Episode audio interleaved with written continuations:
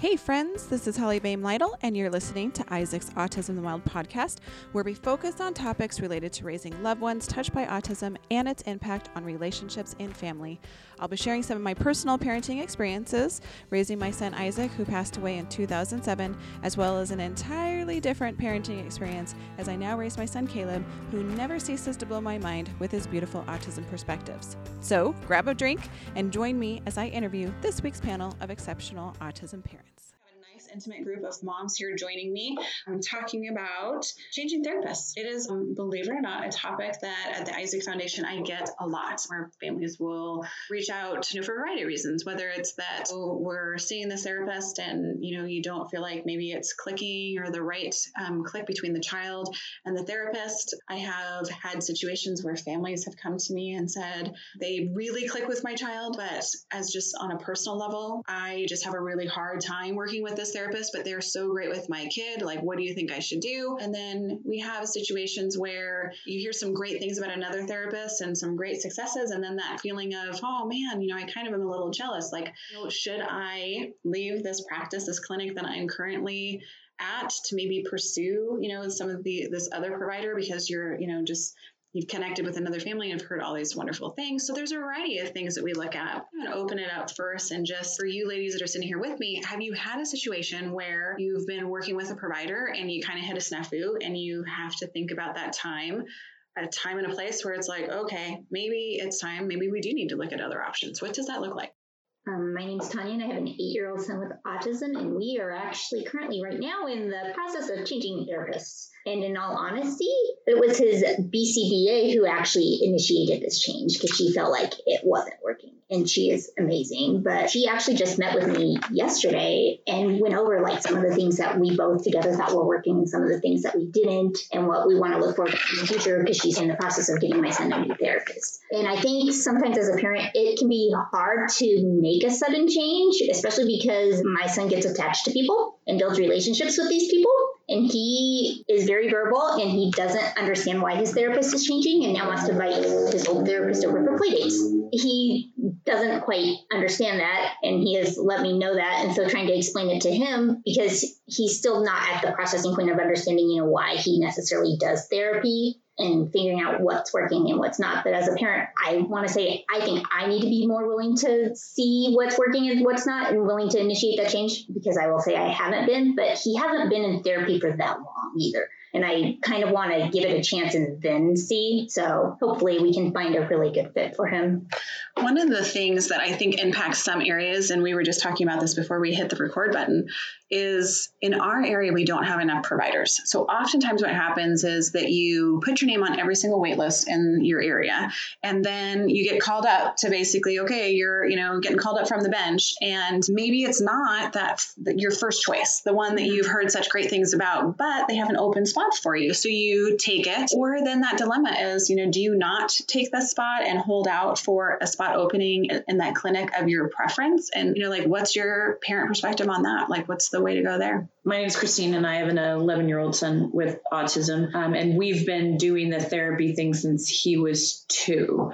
We've had a lot of different therapists in our lifetime or our autism journey just due to life circumstances. We've been on wait lists and we've changed therapies sometimes when things weren't working. I'm not quite sure I know what the answer is. I think if the question is, should parents be more open to changing therapies? I don't know if that's necessarily the reality. Should you? Can you? Will you? Do you want to? It's sort of whatever's thrown at you. We've we've had therapists be with us for four years. Um, the first ABA therapist we had. We had him for four years. And the only reason why we left him is because we were moving. And all I wanted to do was pack up that therapist and bring him with us. I cried more about leaving the therapist than I did our friends, our home, or anything.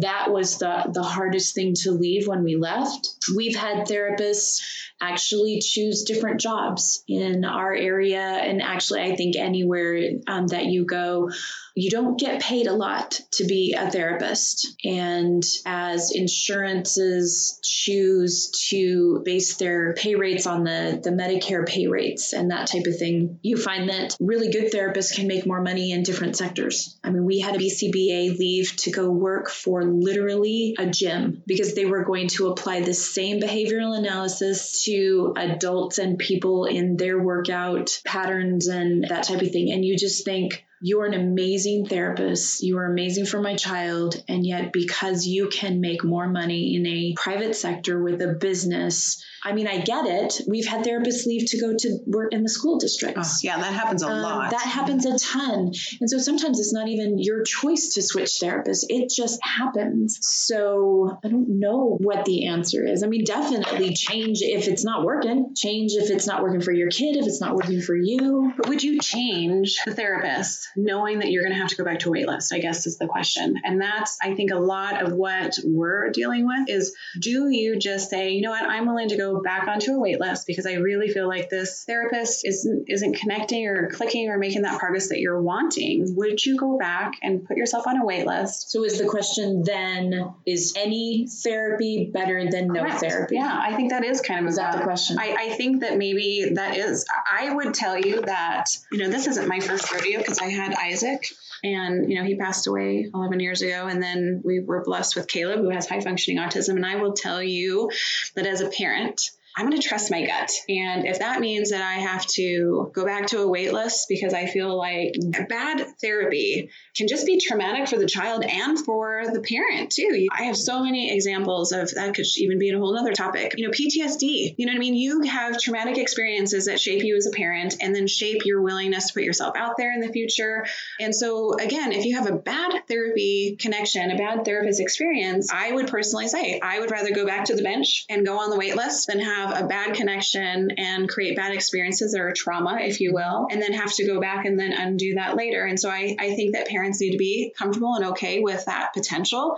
The other challenge that I've had too is that we've talked about this in another podcast. Certain providers are really good with kids at certain ages and certain age ranges. But then when your child gets to that end range of what that capacity is with a therapist, but they become like family. You love them. They really do become an intimate part of your relationship because they're part of your team team. And sometimes they even become like your counselor, if you will. But you can see that they're kind of beyond their reach, their scope, because they're niche, if you will. And whether or not you flag it out, and you know, I, I kind of think, well, person needs to develop those skills. So do you let your child be that child that's kind of paving that way to help them stretch what their abilities are? Or, you know, do you have that open and honest conversation with the therapy provider and say, you know, hey, how are you feeling about this? Are you feeling like this is like stretching beyond what your specific expertise and age range is, and whether or not like a referral to another provider might be target, I guess. We had that exact thing happen to us. We were with a speech provider for our son,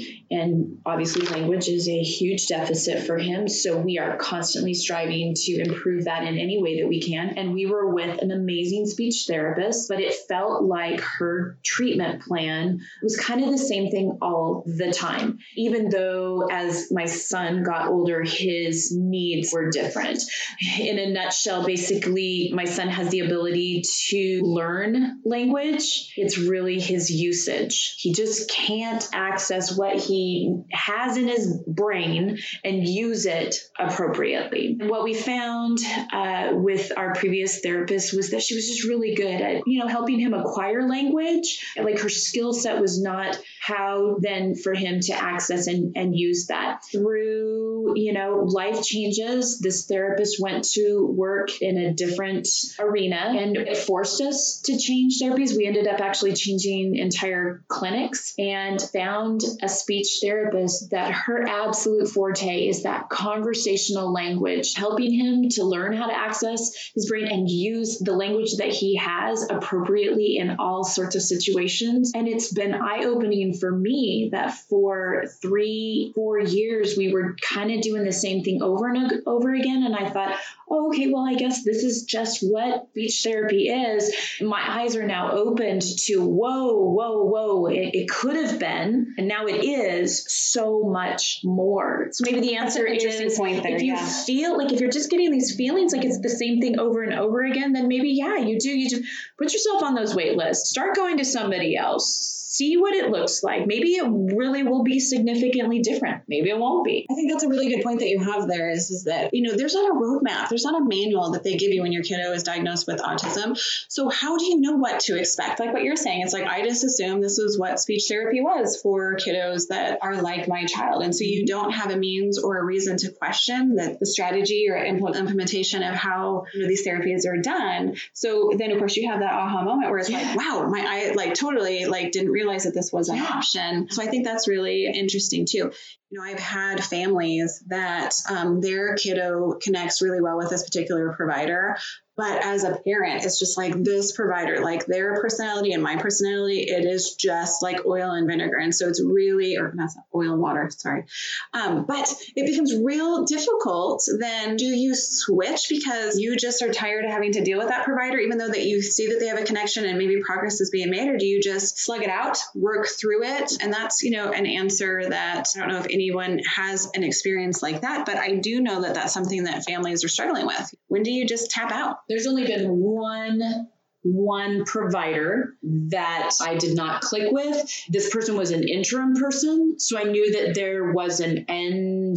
They were like just filling a gap for just a small amount of time. Had that person been our permanent person, yeah, we would have said, yeah, this is this is not a good fit. This is not okay. But they were just a short term fill in. I don't think we've ever, again, like I said, I'm, I'm the person that wants to pack up my therapist and bring them with me. We've been incredibly lucky. I'm Teresa, and I'm a 15 year old with autism. And at the time he was diagnosed, there weren't many clinics to choose from. So we started at a, at a good clinic and we stayed with them the whole time. I clicked with all the therapists. They were all good. There were times he plateaued. And I know in the beginning, like I said, there weren't really any other options. So we stuck it out. As he got older, I probably should have sought out a different clinic or a different therapist. But it, there's other things in life that affect that. And I just really wasn't able to take that on at the same time other things were going on. That's a really good point there because let's talk about the emotional connection that you have with your providers. They do become friends and family. So then you wonder, you know, like I, I don't know about you, but you know, there I would never want to hurt their feelings by saying, Hey, thanks so much for working for my kid for the last seven years, but I'm just feeling like maybe you're not the right fit. I mean, that's a hard conversation to have. You know, do you worry about like the, does that personal um, feeling where and loyalty does that start playing a factor in whether or not you know there is that because they do become part of your family, and so there is you don't want to hurt hurt feelings by saying, Hey, is it possible for me to try? One of our original therapists hadn't started working in another arena, meaning she basically left us. We probably wouldn't have left her. You would have stuck it out because we, we would have, we would yeah, reason? we, we loved her. We loved going to see her. My son loved going to see her. We wouldn't have left. And so I'm thankful that the situation arose, that that choice was made for us because my son is actually getting, I don't want to say better therapy. He's getting it's the different therapy, the it's different, yeah, um, the different approach that he needed. And so, you know, call that what you want, divine intervention, yeah. just serendipity, whatever you want to call it. But I'm actually thankful that our therapist left and I had to seek out something different because I wouldn't have due to that relationship and that loyalty. If again, we're coming back to our question for this podcast is should you? Yeah, yeah, maybe. Like always be taking a, a pulse check. Mm-hmm. Like is is this therapy meeting the current need of my child? Can this therapist grow? Is this therapist growing? Are they changing their tactics based on the, the current needs of my child as your child changes? Because your child will change. That is really hard because I know we received a diagnosis and he started with this one therapist. I mean, she was as much of a support to me as we're looking through this report report from a neuropsychologist, it just shows negative, negative, negative. She's like, well, here's a positive. So it was probably as much my dependence on yes, her absolutely. also. Yes. Yeah. You it can it can be like that. Yeah. I can absolutely be like that. They are a they're a lifeline. They're Oh, yeah. a flotation device as you've Yeah. been flung out into the raging storm of what an autism journey can be. And to let go of that is Very difficult. difficult. Yeah. Yeah, absolutely. Well, I have had the unique circumstances of actually having, as my capacity and my role at Isaac Foundation, I kind of encounter some different pushback in that I have I have very high expectations, and I feel like being open and honest from the beginning and saying, you know, here's here's my concern. I'm going to be honest with you. Feel free to be honest with me. My child has autism. If that means that as a therapist, you're going to pull out your autism therapy box and be like, okay, so here's the things that we do for autism, then you are probably not going to be a good fit for my child, nor are you going to enjoy me as a person because I'm going to then start questioning things and asking you to do things differently. I need you to respect that I'm a subject matter expert on this person that I'm bringing to you because he's my life, he's my world, and I need a therapist to respect that. And I have a couple of providers over the years just say, you know, to the clinical director, I'm not comfortable working with Holly's son because she scares me. She has very high expectations. I feel like she knows she knows a lot of what should be happening, goals, what you should be mm-hmm. seeing. You know what I mean? And I and that is very intimidating, especially for people that are not fairly fresh out of school. So they're, you know, younger, but you know, there has been times where these providers are just like, don't send me, no, please, please, not my caseload, mm-hmm. not my caseload. For me, I want to, I don't want to blindside anybody. And, you know, so I feel like being open and honest up front and just saying, you know, hey, if I should see, you know, just the same activities being mm-hmm. pulled out of the box every single time and expecting improvement or change, because we are ones that follow through and do stuff at home. Should I start seeing a pattern of that? We're going to have to talk. And if you were open to some feedback and maybe some suggestions, or even talking to other providers, oh, this, I have a client that I'm working with. This is kind of what we're, you know, hitting a, you know, a wall. We're not making any progress. Do you have any suggestions? As long as you're willing to be open to that, because you will also grow as a therapist. I really Yeah. feel like you're going to grow as a therapist too. Yeah. Well, then I have no problems. Like, bring it on. But if you are a person, because I have had a few where it's like, I went to college for this. Like, I kind of know what I'm doing. And it's like, oh, guess what? I gave birth to this. So I kind of know what I'm doing. um, you know what I'm saying? And, and so I have had that where it's like, kind of, how dare she question what I'm doing here? Well, problem is you're just pulling out your little autism box and expecting that when you, you know, oh, well, we're just going to hit this wall. And over time, like that wall is just going to finally get tired and fall down. Mhm. I don't think so. You know what I'm saying?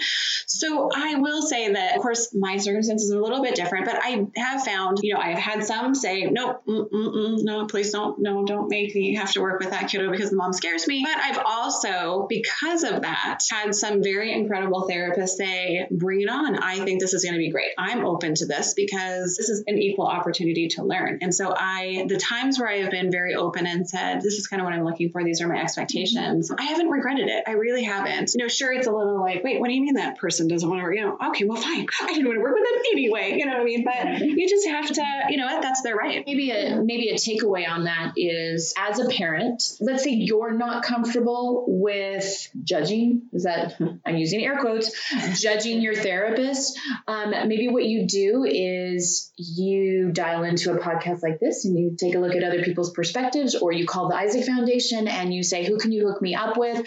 I've got this weird feeling in my gut about therapy, like maybe it's just not working out really well, and and you just need other parents' perspectives. Build that community so that you can tie into those people so you know if you should change therapists and change therapy. Maybe the feedback you get is, no, that that really sounds like they're on track. They're doing what your kid needs to do mm-hmm. and you know, you, you figure it out. Or maybe the the conversation that you'll have with another parent is, oh no, when that started to happen, we we made a change and it's been really great. There's no really one answer, should you, shouldn't you, but man, maybe the answer is talk about it, mm-hmm. like question it with anybody and everybody that you can. There's one more final thing that I'm going to say on this, and it doesn't necessarily need a rebuttal unless you feel like throwing something in. But one of my, so, you know, with my Isaac Foundation hat on, probably the most common question people call me with, like on a weekly basis, is providers. Can you give me a list of providers? Because, you know, like we we either, you know, want to switch or we were seeing this therapist and I absolutely hate her guts and I never want to see her again and I'm going to call the insurance commissioner or report her for, you know, this, that, and the other or him. Um, I get that a fair amount where people are really angry or upset. And then what happens is now parents are sharing those experiences because we want to talk, we're sharing amongst our autism tribe of, you know, just experiences. And so what happens is, is now we're negatively talking about certain providers and certain clinics, which, you know, there's a time and a place in that, you know, if it's a serious problem, you know, issues with billing, I'm, I'm less concerned about, okay, so you had a problem with the billing. Um, maybe it was kinky, maybe it wasn't. But one of my challenges is that, you know, I have some families that have an absolute love affair and a certain provider absolutely changed their family for the best, for the better, and really saved them at a critical point. And then I will have another family who is so angry and vocal about the fact that they want to make sure every fam- autism family knows so that they don't accidentally go and see this provider. And because that was just like the worst, horrible, hate this person with every fiber of my being. And that's where it's challenging for me because I refer to all the providers because you never know what's going to be a good fit for one family, but it wasn't horrible, just not a good connection for another family. And and that's where, you know, I have talked to some families where they're going around and spreading some very derogatory feedback about a provider or a clinic. And I ask them to just be very careful about that because the thing is, is that you don't know what the other dynamic for another family is. Might be a really good fit because of the different dynamic, the different circumstances of another family. And for some of this negative derogatory stuff to get out there about, you know, well, that was your experience. And of course, you're only getting one side of it as well. Mm-hmm. And, you know, I've even had situations where a family was called and said, I, oh, I, you know, hear that you're seeing this provider. I just wanted to warn you about blah, blah, blah, blah. And then that family comes back and says, you know what, that really was uncomfortable for me because I really like this provider. I don't need to know all of this garbage that was going on between them. I would just have preferred to not be pulled into that. Um, I really like this person. I don't want to be disrespectful to this other person. You know, oh, that's terrible experience. But you met one child with autism, you met one child or one person with autism. You know, be careful about what you're putting out there. Yeah, you met one provider who You've didn't meet one your provider that your wasn't needs. a good fit. That doesn't mean they can't meet other people's needs. Correct, because yeah. I am telling you, for every person that has a bad experience with a provider, I have like five amazing stories about how you know this provider worked really well with this other person. And so I would just say, you know, be careful, have those experiences, and make choices that are right for you, your family, and your child. But be careful about what messaging then you're putting out there, the dirty laundry, if you will, that you're mm-hmm. putting out there to other families. Because, you know, what would make me sad is had these families heard some of these horror stories or horror perspectives from some of these families, they maybe never would have interfaced with this particular provider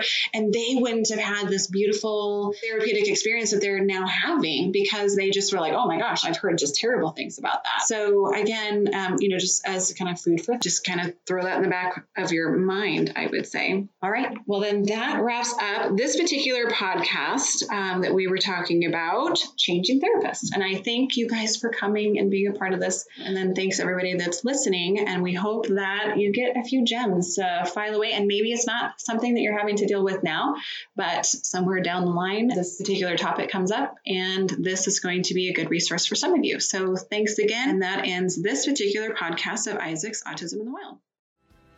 And that's it for now. If you want to be notified of our next podcast release, be sure to hit subscribe. And just remember, we're all in this together, so find your tribe and hold them tight.